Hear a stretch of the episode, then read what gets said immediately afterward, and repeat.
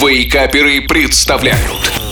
Еда за 10 минут Приветствую вас и доброе утро, летящие на работу. С вами шеф Газарян, и у меня есть для вас еще один рецепт вкусного и быстрого в приготовлении блюда.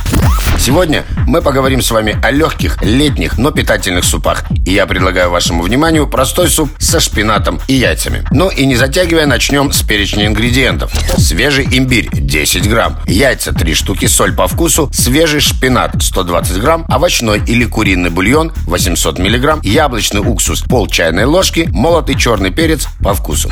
На приготовление этого легкого супа с ароматным имбирем уйдут считанные минуты. Особенно, если у вас вдруг в холодильнике оказался сваренный бульон, с которым ты не знал, что делать. Если хотите сделать суп погуще, добавьте еще одно яйцо.